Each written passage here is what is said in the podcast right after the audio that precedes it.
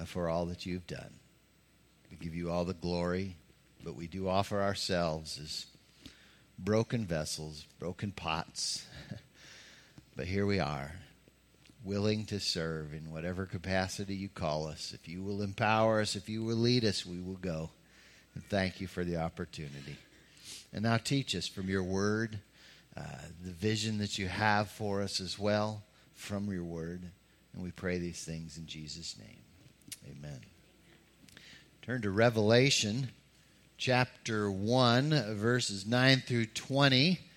Uh, it's the last book of the Bible. If you don't have a Bible, raise your hand and someone will bring you one. It's our gift to you. And uh, we're going through Revelation verse by verse, and it just happened that he's talking about vision here, and I'm going to talk about vision, you know, so it kind of. You can't make this stuff up. God put this all together. I just think he's he's incredible. Okay, because I just preach verse by verse, right? I just go through the book, and uh, sure enough, it uh, you know, good job, God. Proverbs twenty nine eighteen says, "Without a vision, the people perish." And God, it's got to be God's vision. What is He calling us to? And what we see in our passage, John's vision of Christ, sets the stage for the rest of the book of Revelation. And it presents a vision that should be at the center of every church, and it is at the center of Harvest. At our celebration service, we want to look at where we've come from we want to see who we are and where we are going, uh, but through the lens of God's vision to the church. And so let's dig in to our passage.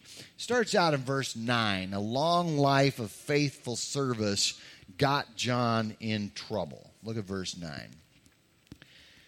I, John, your brother and companion in the suffering and kingdom and patient endurance that are ours in, Christ, in Jesus was on the island of Patmos because of the word of God and the testimony of Jesus. And so, John, you know, he was the youngest of the apostles. And here, this is towards the end of his life. He was the last of the apostles to die.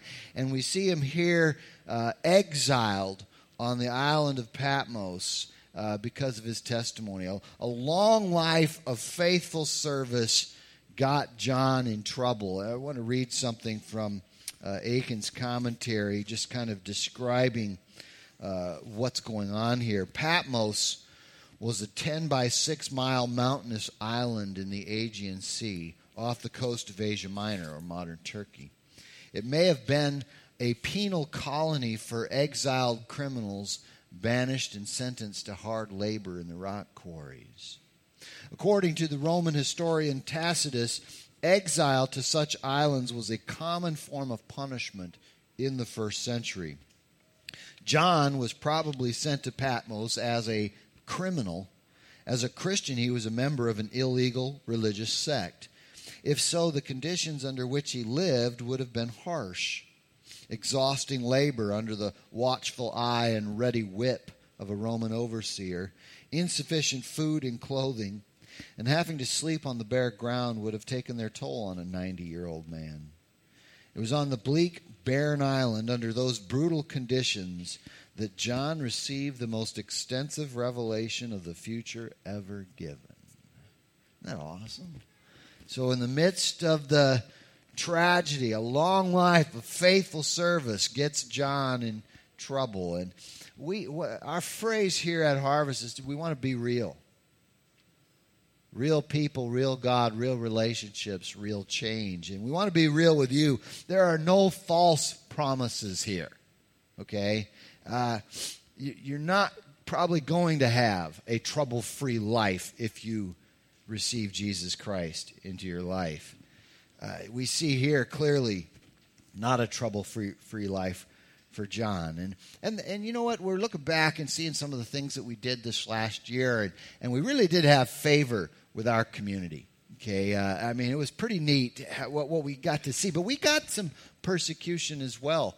I, I think of the drive through prayer. Some of you who were holding signs on the uh, on the road out on Benton, uh, th- there were lots of people who were honking and cheering and stuff. But every now and then, people would roll down their window and use a particular finger that I'm not going to mention, and, and, you know, and, and it was just like, why? And, and, and it's because of Satan. Pray for those people. They don't know where they're at. They're in the darkness. So tragically, you know, some of that. The parade, incredible, wonderful people cheering and, and so forth. But also, there was a group that turned their backs on us as we're going along. You know, so there's so persecution. That's nothing compared to what we see in the Bible and what we see throughout the world even today of Christians. But 2 Timothy 3:12 says very specifically, if you seek to live a godly life, you will be persecuted. That's a promise. It's not one of those promises you usually put on a plaque, though, you know, right? You know, if you seek to live a godly life, you will be persecuted. Woohoo! Sign me up. Let's go. Right? Yeah, no, but but that's that's reality, okay? Especially as we see the days nearing and the end of time coming our way. But God has blessed us with favor in this community as well. We had over a hundred people drive through the drive-through prayer and receive prayer. I mean, it's amazing. Uh, we had 20 people baptized this year, so we couldn't even put them all on the videos, you know. Uh, giving exceeded our budget. Uh, last year, we had a vision um, for young uh, married families, uh, uh, young families, and uh, reaching them, and and and from that, an informal young married families group meets every other month, and and they had a Christmas party that that where there was over forty people there, which is just incredible, you know, and and several of them weren't able to come. They, they weren't able to, to be able to make it. And so God really is blessing our church and uh, through your efforts, through seeking Him. Now, let's get back to John here. Back in verse 9, we see that John specifically was in trouble because of the Word of God. He says, on, he, says uh, he was on the island of Patmos because of the Word of God and the testimony of Jesus. John was in trouble because of the Word of God. You know, the devil hates the Bible. Throughout history, we see how he's done everything he possibly could to try to wipe it out, but unsuccessfully. Okay? He will do anything he can to keep you from this book. He wants you to say, I'm too busy. I'll leave that for the pastors or whatever. Every believer should be reading God's word every day. Food for the soul. And Satan does not want you to do that. But we emphasize that here. Uh, just like for John, for us, the Bible is our final authority.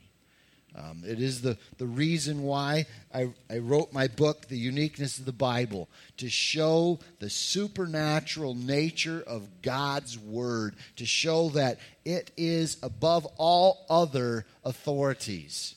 That we, you know, we all have a final authority, that which we uh, use to help discern what is right, what is wrong, what is true, and what is false. Most people, it's themselves. But as a person, as a human being, we are finite and we are sinful. We're lousy final authorities. Others use tradition, but tradition is just a bunch of selves. Same problem. But God has revealed Himself and His plan and His Word without error so that we won't, don't have to guess. And so uh, we can either be limited uh, to our ability to reason or our fickle feelings, or we can trust in God's Word and say, you know what? It's not how I feel, it's not what I think, but God's Word is true. It's proven itself to be trustworthy. So the Bible is our final authority, and because of that, uh, expository preaching is critical to who we are. Expository preaching, that's, uh, by the way, uh, that's the practice that stems from the synagogues in the Old Testament they get it right from Nehemiah 8, verse 8, where they would read a passage of the scriptures and then explain it. So they went through one of the books, they'd read it verse by verse. Uh, they didn't have verses in them, but they'd read a passage and then they would explain it. Okay, the early church took after that same pattern from the uh, from the synagogues, and they kept the practice. Read the passage, explain it. We believe that that's a biblical practice, and so and it's the way instead of just me teaching, you know, my my nice ideas, you know, uh, which I don't have very many, you know. So that's a, you know that's a, you know, we could do topical fluff stuff where you know ten ways of how you can be happy today, you know, or whatever, you know, or dig into God's word. What does God's word say? How does it apply to our lives? That's we believe God's plan, and that's how we really can be real people the real God who speaks to us, developing real relationships with God and with each other that actually produces real change. That's God's vision for, for us. Um, this expository preaching is critical to who we are. So John was in trouble because of the Word of God. Maybe someday we will be too.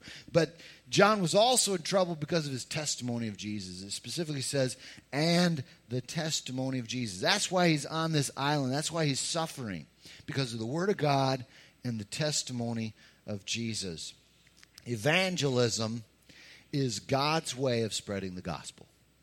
The gospel is the only way people can be saved, and evangelism, sharing our testimony, the testimony of what Jesus did for us and how it changed our lives, evangelism, that is how people hear the gospel. Matthew 28, 28 through 20 is the Great Commission.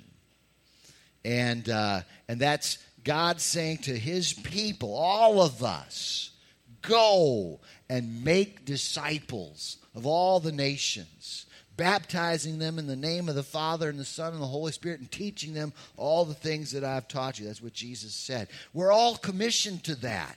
2 Corinthians 5 17 uh, through 21 says that all of us are ambassadors of Jesus Christ, ambassadors bringing the ministry of reconciliation that we're to help people be reconciled to God, help people come into a personal, incredible, awesome relationship with the creator of the universe. We're all commissioned to that. We're all his ambassadors. In Romans 10 9 through 17, uh, evangelism is central to God's plan of the gospel. It says, How can they hear unless someone shares with them?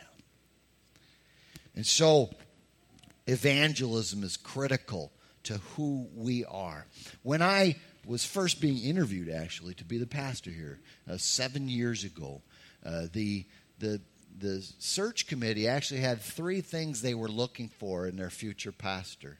They wanted somebody who was very familiar with the cell church model. Uh, that's the life group life church model that we have here. That's the churches I've ever pastored. They've always been that model. They wanted, they wanted someone who had the gift of evangelism. And I want to just tell you, I cannot think of anything more exciting, exhilarating, and fun as to share with somebody who doesn't know Jesus about Jesus Christ. Okay? So it is a kick, and you really need to try it. All right? But at any rate, so evangelism. And then third, someone who preached expository preaching verse by verse through the Bible. And in fact, people told them, they said, you know, if you can find someone with two out of those three, that's great. You know, but, you know, that is, that's who we are and that's who I am. This is, this is who we are as Harvest Fellowship. But John, he was in trouble because of his testimony for Jesus. Evangelism, though, is critical. Uh, Revelation 12 11 is my uh, wife's favorite verse. They overcame by the blood of the Lamb and the word of their testimony. There's something powerful about sharing your faith that really helps you grow in Christ. So we have our real activities. You know, you hear them every month, a different idea on how you can very practically share the love of Jesus. Uh, we have different events, as you've seen last year. We got together yesterday. Uh, we got a, a group uh, together to talk through our evangelism strategy, brainstorming for this upcoming year. Got some incredible ideas. I'd love to do all of them, but if we did, we probably would be, you know, doing something every single day, and then we'd all burn out and die.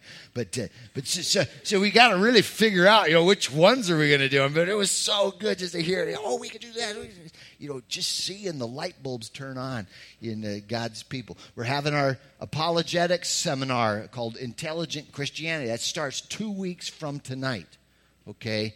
It is an intensive class that I will be teaching two and a half hours every night. We do take a break okay? But two and a half hours for eight weeks every Sunday night, uh, where we are going to dig into the, the serious questions that people have and how you can answer them to prepare you. and equip you so that you can go out and feel like, you know, you know what? I don't know everything, but I can answer some questions. I can help some people. And so, you know, please put that on your calendar. It's free. I mean, I think we even give coffee, right? You know, so there you go. If somebody wants to bring treats, that'd be great too. But uh, anyway, okay, so uh, so evangelism is critical to who we are. Now let's go, go back to our passage here, verses ten. Oh, I'm sorry. There you go. Evangelism critical. I don't press the button enough, do I? Verses ten through eleven. John loved the church. He goes on. He says, "On the Lord's day, I was in the Spirit, and I heard behind me a loud voice like a trumpet." Which said, Write on a scroll what you see and send it to the seven churches to Ephesus, Smyrna, Pergamum, Thyatira, Sardis, Philadelphia, and Laodicea. Now, what we need to understand here is John was probably alone simply because he's exiled on this island, but he still continued his practice that he had practiced throughout his life. On the Lord's day, on Sunday, he was in the Spirit. He was seeking the Lord. He wished he could have been with the body of Christ because he loved them. And then he sends this, these letters to these particular churches because God loves the church. John loved the church. Uh, the great commandment to love God with all your heart and to love your neighbor as yourself. The New Testament speaks of a special love that brothers and sisters in Christ have for each other. And, and I'm sure you've felt this. Like you, you meet somebody, you know, from another state or whatever, and then you find out they're a believer, and it's like you're an instant brother or sister in Christ, right? You feel that bond. That's, that's the love that's supposed to be there. John loved the church. So, uh, and, and God's people gather together regularly. He specifically starts out this thing that it was on the Lord's day. He was doing this thing that he practiced regularly because God's people gather together regularly. Look at Hebrews chapter 10, verses 23 through 25. Uh, and then we're going to look at the life church model here. But Hebrews chapter 10, we see that this is especially, by the way, this is an eschatological passage. It talks about end time stuff. Uh, Hebrews chapter 10, verse 23, he says, Let us hold unswervingly to the hope we profess, for he who promised is faithful. So we got to hold that hope. And let us consider how we may spur one another on toward love and good deeds. See, it's not just about you. We spur one another. Now look at verse 25. Here's how we do it. Not giving up meeting together, as some are in the habit of doing, but encouraging one another, and all the more as you see the day approaching. Not giving up meeting together. Our Holman uh, version says, uh, not giving up meeting in your, your worship services. This word synagogue, it's hard to say. Uh, you hear the word synagogue in it, right? It means not just meeting together for coffee or whatever, it means specifically meeting together, gathering together for church. Okay, that's what it's referring to. Don't give that up as a, as the habit of some are doing, but encourage one another, and so much the more as you see the day approaching. As you see the end of time coming, we're supposed to do this more. We're supposed to be more diligent about this, where we gather together on uh, Sunday mornings, and this is the Life Church model, which is critical to who we are. We gather together on Sunday mornings, and we gather together in life groups during the week. We gather together on Sunday morning, the Lord's Day. That phrase is referring to Sunday, the day of the resurrection of Jesus Christ. The early church, we have some verses up there, and there's many other places we could turn to.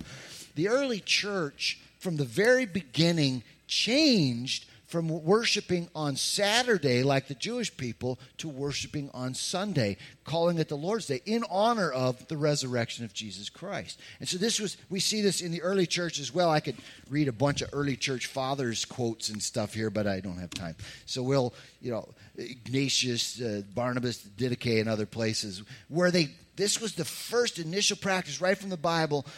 We gather together on Sunday mornings in a large group setting and uh, and we gather together in life groups during the week. This is this large group, small group practice. Look at uh, Acts chapter two, verse forty-two.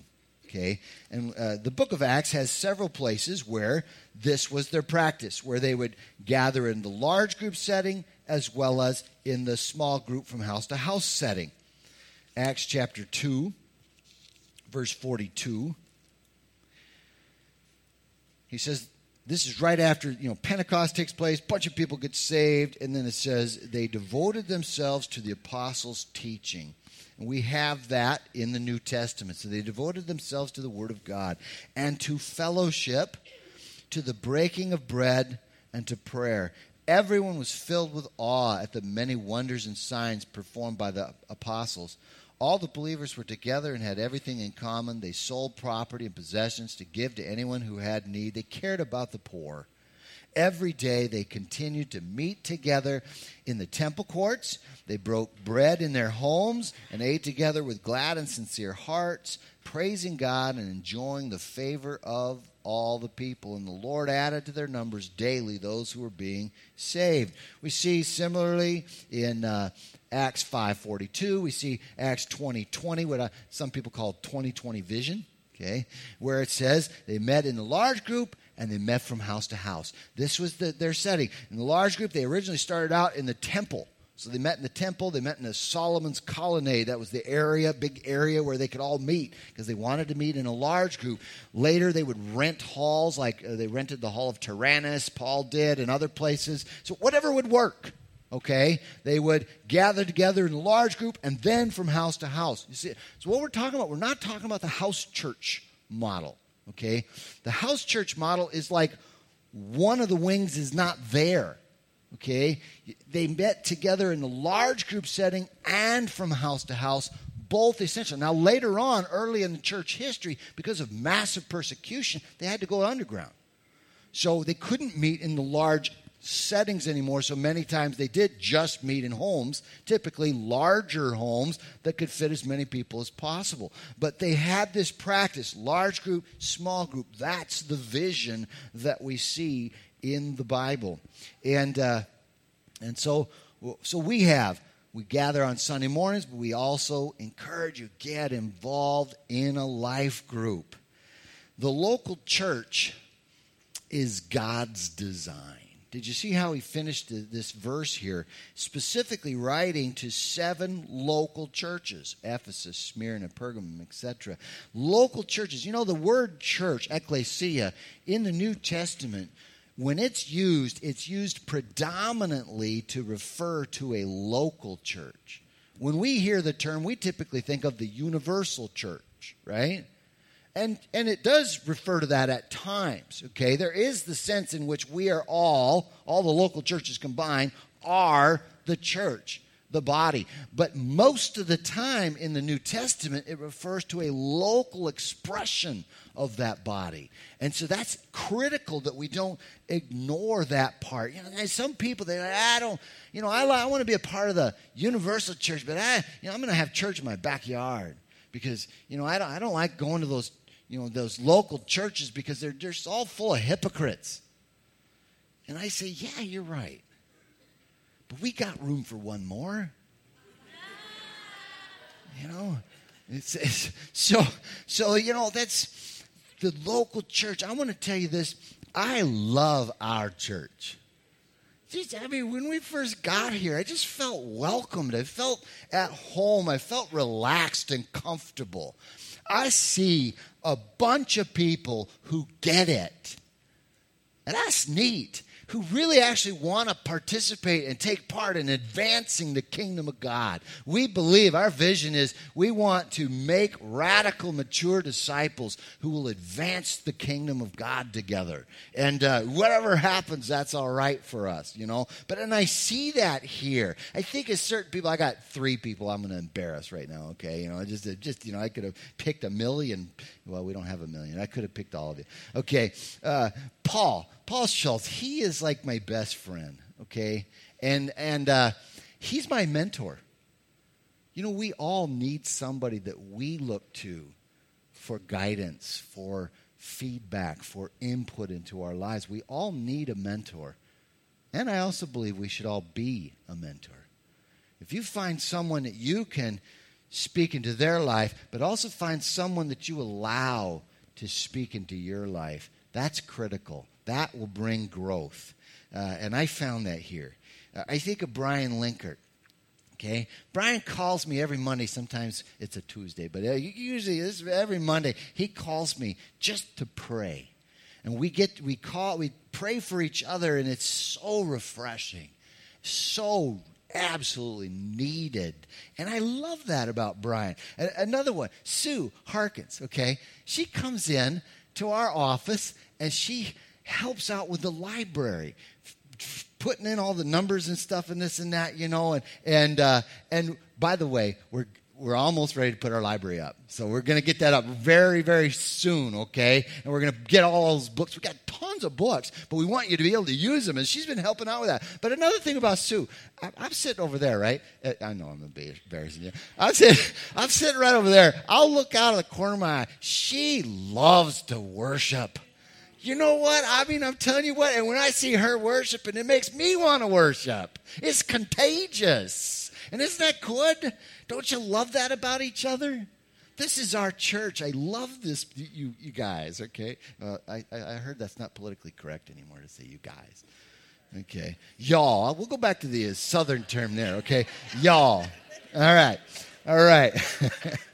uh, well, okay, let's move on. Verse 12 through 18. A vision of Jesus must be at the center of the vision of the church. And now we look at this vision that Jesus has. We'll start out with verses 12 through 16, where we see that Jesus really is all, all we need. He says, I turned around to see the voice that was speaking to me. And when I turned, I saw seven golden lampstands. And among the lampstands was someone like a son of man dressed in a robe reaching down to his feet and with a golden sash around his chest. The hair on his head was white like wool, as white as snow, and his eyes were like blazing fire. His feet were like bronze glowing in a furnace, and his voice was like the sound of rushing waters. In his right hand he held seven stars, and coming out of his mouth was a sharp, double edged sword. His face was like the sun shining in all of its brilliance. Could you imagine this?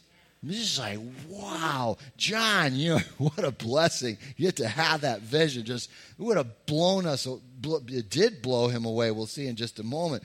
But, uh, but here we see a vision of Jesus. He has this vision of Jesus. And by the way, he needed this. And the church needs this, especially as it's going towards the persecution that may be coming. A vision of Jesus in all of his glory because this is this is different isn't it? It's kind of cool how in the bible we have several different snapshots of what jesus is like. In the gospels we have four different portraits of jesus really emphasizing different aspects of who he who he is and what he was like when he was on the planet. Book of hebrews we have really a, a great picture of jesus as our high priest. And here in revelation he's the king of kings He's conqueror. I love the back in chapter one, we already saw this earlier, but he's the ruler of the kings of the earth. And they needed to know this in the midst of persecution. You need to know Jesus is on the throne and it's all of his majesty, uh, the exalted Lord. In uh, Akin's uh, book again, he kind of goes through this just briefly. Uh, in his clothing that's described, he's our priest. In his wisdom, gray hair. He is profound. His eyes like fiery flames. In his strength, he's permanent. In his announcements, he's powerful. He's protective. His right hand is the hand of authority and honor. In his judgments, he's perfect. It both cuts and cures, hurts and heals. In his appearance, he is praiseworthy. Jesus really is. He's prophet, priest, and king. He's all we need. And we have to have a vision that is all about him, and he is all we need. And therefore, the proper response is what we see with John that worship of Jesus is critical. Look at what it says. Verse 17 When I saw him, I fell at his feet as though dead. It almost killed him.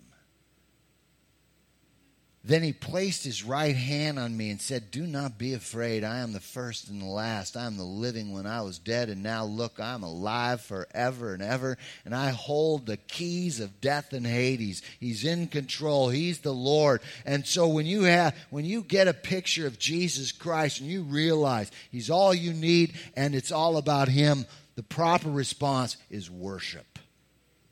Worship is absolutely critical to who we are here at Harvest.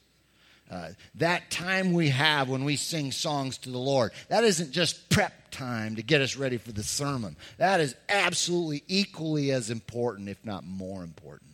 It is to praise Him, to exalt Him, to get your focus off of yourself and onto Him. And that's when hope and faith flurry. Uh, so, worship is critical. 1 Peter 2 9 says, We were created to worship.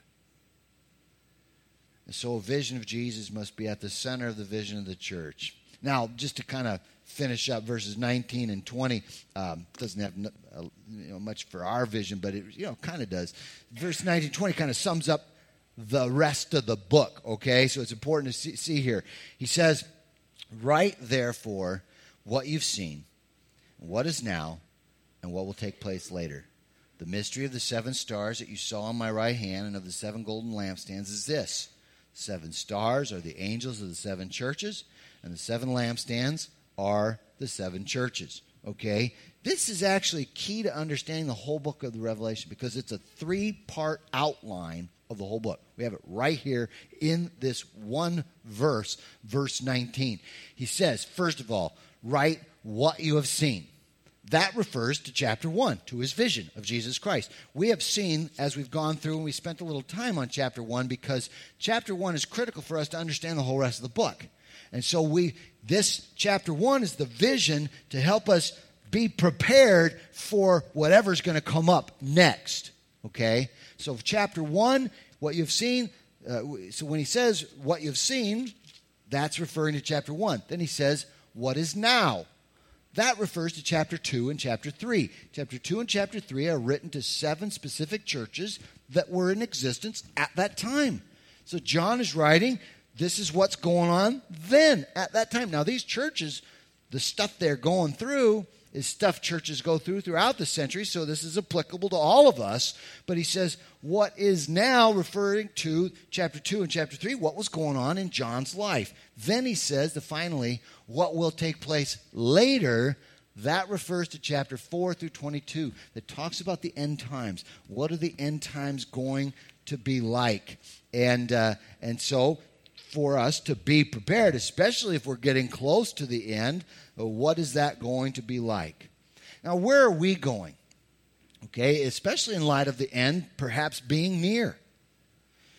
We're going to continue to seek to fulfill our vision, and that is to make radical, mature disciples who will advance the kingdom of God together. We want to equip you to be able to do the calling that God has called you to in the advancing of the kingdom of God. And so we're all about that, equipping you to be prepared for whatever is we're going to face in the end. But we also believe, and as the elders, you know, we get together, we pray, and we seek the Lord. We, you know, we felt like we heard some things last year. This year, I'm not calling this a prophecy or anything, uh, but this year we really, I, you know, it, there was a sense in which we thought this could be the year of the return of the prodigals. Wouldn't it be awesome? And there are many people here who have people in their lives who were following Christ for a while, and then they just kind of fell off the wayside. They're, they're, they've gotten off the path. And God wants to bring them back. And if that's, if that's true, if this is the year, the year of the return of the prodigals, wouldn't that be awesome? I know many of you are thinking, yeah, I want that to happen. Well, what, what do we do? If that's true, what should we do? That's got to be the first thing, right? If God's putting that on our hearts, we need to pray. I'm sure we're going to have some calls to pray where we'll get together and pray. But be in prayer. Put this on your prayer list daily. I, I seek specific people. I have people that I seek that are prodigals that I seek daily in their behalf. If you've got some others, give them to me. I'll pray for them, okay? But we, we want to seek this, and then whatever God says for us to do, because when you're seeking Him, He might tell you, write Him a letter, do this or that or whatever, okay? So, so the year of the return of the prodigals. But then, secondly, also, we really feel like God wants us to prepare the facility for growth, okay? And there's certain things, we got this old, cool building, right? It's old, so some stuff needs to be helped. Uh, and, uh, and so we have a, actually, let me just say this Leon is like the most amazing guy I've ever met. Right? He has put together this plan that we have. It's like three phases and things that we can do to really prepare this facility that's going to help out with traffic flow, uh, sound quality, chairs, all the way around, uh, carpeting, um, uh, the youth gr- room upgrades because we're getting too many youth. All right? There's no such thing as too many, is there? Okay, our connection kids zone and some other things. And we love that. We want to do some of this off budget. So as you feel led, to give towards those things, you probably need to put that in the, the itemized line there. Put this towards that project or whatever. And we've got several things that. Uh, you know that we're looking at here. Um, by the way, that is above and beyond the tithe because we do need the tithes to do the normal stuff that we do. But uh, but but God has given us a clear vision, and uh, and and He wants us all to take part in it. We have an incredible group of leaders. We have a wonderful group of followers who are stepping out and getting involved. And so, my question to you is Are you involved? Have you caught the vision? Let's pray.